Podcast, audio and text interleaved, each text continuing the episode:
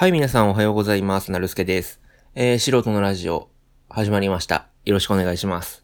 ということで、多分この配信の時はお盆だと思うんで、お盆らしい話をしたいと思います。うちの家、蔵っていうのかな？蔵っていうと立派なもんっぽいですけど、そうじゃないんですけど、蔵があるんですよね。で、家の一番奥に中庭みたいなのがあって、本当に狭い。何メーターぐらいだろう。3メーターかける4メーターぐらいかなの、長方形ぐらいの、本当に、ちっちゃい中庭みたいなのがあって、上も青天井っていうの、空なんですよね。で、そこにめちゃめちゃ大きい松の木がバンってあって、3メーター ×4 メーターの中に大きい松の木がバンって植わってて、ほとんど松の木なんですよね。で、松の木はどれぐらいのサイズかっていうと、僕が、こう、手を抱っこしようとしても、こう、腕が回らないぐらいのサイズの松の木があって、で、もちろん松がこう、松の葉っぱっていうのかな、あれ。なんていうのかな。がこう、上にね、こう、枝とかがバーってなってて、いい感じの木陰になってて。で、一方向から出て、で、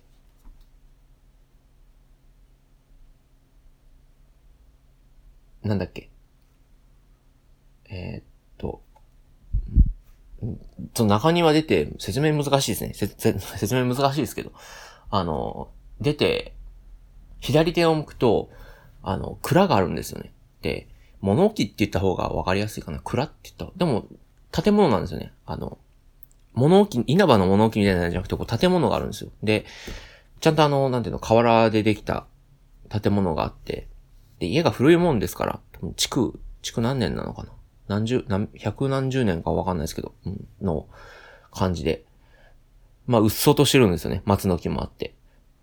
で、その物置に、なんていうのかな。昔、うち本家なもんですから、親戚がすごい多かって、で、その時に使った灰皿とか、なんていうのかな。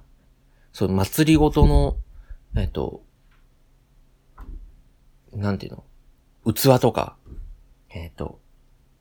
なんていうの、祭事の時に使う、あるじゃないですか。なんかね、それぞれにあった器みたいなのとか、道具みたいなのとか、そういったのが、あと昔使ったレコードみたいなのが、こう全部、入ってるんですよね。一部入ってるんですよ。で、お盆の、なんていうの？スイカとかなんかお供えするじゃないですか。かぼちゃみたいなのとか。で、それをこう花みたいなので、水につけてこうピッピッピッピッってやるじゃないですか。で、それをうちは毎年、2個出すんですよね。一つは、うちのご先祖さん。もう一つは、無縁仏さんなのかな？縁がない人のために、作るんですよ、もう一個ね。ミニ版みたいな、お線香立てと、ちょっと野菜と果物と、あとお水とっていうか、ぐらいのやつ。で、それの、器と、台が、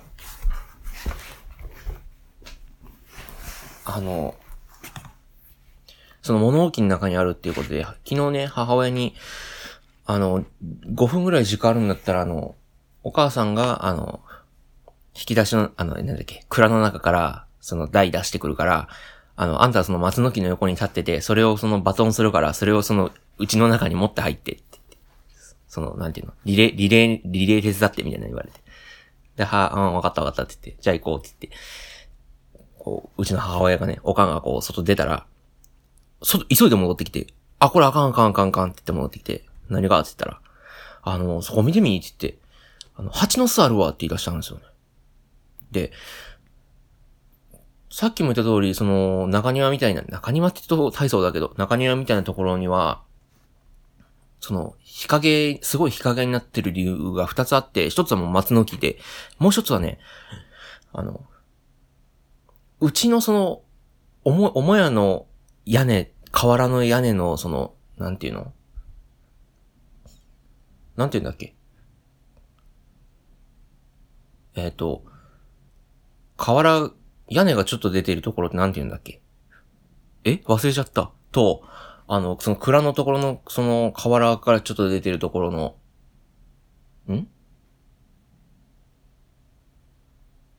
誰出てこない。でもリスナーさんは今、あれだよあれみたいな思ってると思うんですけど、なんだっけ、屋根がちょっと出てるところってなんて言うんだっけ、まあいっか。で、その、なんていうのかな、そこの部分が広いもんで、すごい、その、なんていうのかな、うっそうとしてるんですよね。じゃあ、ちょうどその、直角になってるところに蜂の巣があったんですよ。覗いてみたら。で、見たことない蜂の巣なんですよね。で、見たことないって生で見たことないんですよ。で、じょうろの形じゃなくて、じょうろのその先あるじゃないですか。みたいな。ハスみたいな形じゃなくて、球体のマーブルのやつなんですよ。で、と思って、これ、テレビでしか見たことないやつやんと思って。で、おかんと顔見合わせて、いや、あれ、スズメバチちゃうって言い出し、スズメバチちゃうってなって、いや、あれスズメバチやろうってなって。で、見てみたら透明なんですけど、4メーター先ぐらいですからね。透明なんですけど、なんか大きそうなんですよ。で、蜂もスズメバチみたいな蜂飛んでて、どうするこれってなって。で、軒先だ、軒先。で、軒先にそのできてて。で、軒先？軒先？まあ、どっちでもいいか。にできてて。で、外だったらできるんですけど、もうとりあえず松の木あったり、その、なんていうのかな。下がね、蜂の巣のすぐ下が地面じゃなくて、なんていうのかな。巣の子、上が巣の子、天板が巣の子で、下がこう、足みたいな、なんていうのかな。縁日で出るような椅子みたいなのわかります？なんか、ベンチじゃなくて、簡素な椅子、シンプルな椅子っていうの。座るところがすのこみたいになってて、それに足が4本生えてるみたいな長方形のあるじゃないですか。あれがこう、下に降りなくても、蔵まで行けるように、なんていうのかな。端っこに沿って置いてあるんですよね、ずっとね。で、蜂の巣の下がすぐそれで、足場も悪いし、で、中庭って言っても松の木もあって、地面も、なんていうのかな。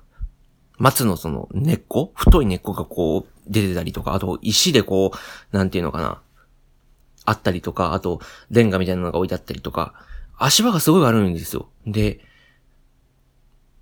どうするってなって、これどうしようってなって。で、いや、これ出さないとお盆もう、あさってお盆だし、ってなって。で、蜂の巣って駆除したとしても、一日はダメなんですよ。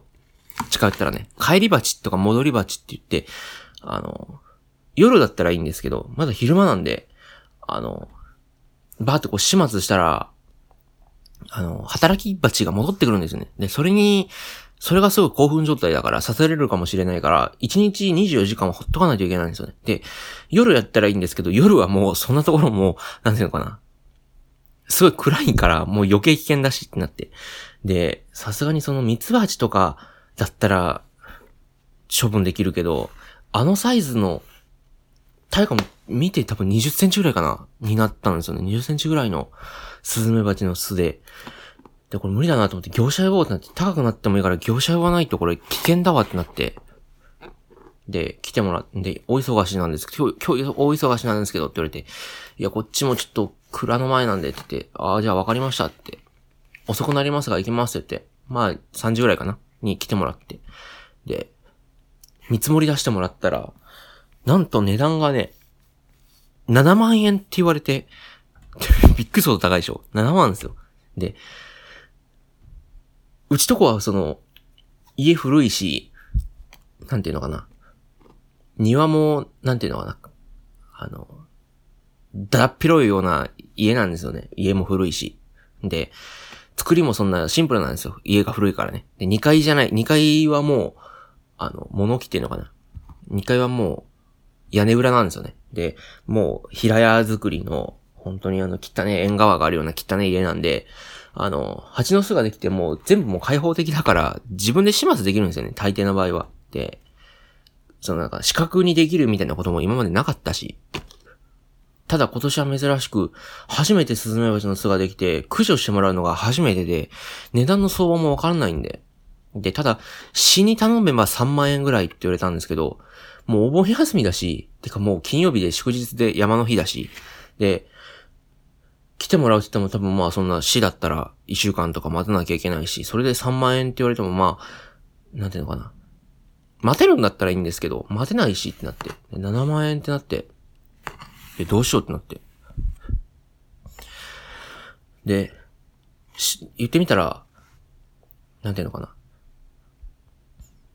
スズメバチの巣の駆除代ってほとんど、薬代とかじゃないんですよね。ほとんどが、体代なんですよ。その駆除してもらう人の体張り代なんですよね。で、言ってしまえば、このスズメバチの巣は大きくないし、働きバチもあんまりいないから3万円ですとか、ここのスズメバチの巣はめちゃめちゃでかいし、作ってる場所も高所で悪いし、だから10万円とかなんですよ。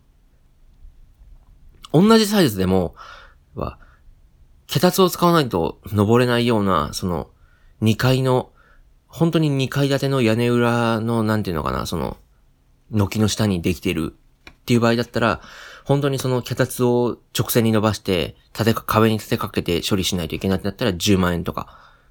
それがでも、なんていうのかな、手の届くところだったら2万円とか。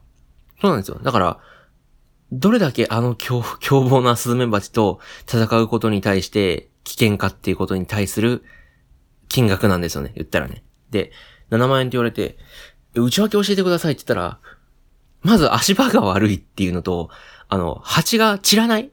普通薬かけたら、蜂がこうバーって散っていって、数が薄くなって、それでこう巣を集中攻撃してる間に、散布してるやつ、その蜂がまたね、攻撃状態で戻ってきても散布してるその薬に巻き込まれて、向かってくる前に死んじゃうからいいって言うんですけど、周りがもう全部その、トタンとかその、窓とかその物置とかにその囲まれてるし、松の木もあって逃げられない。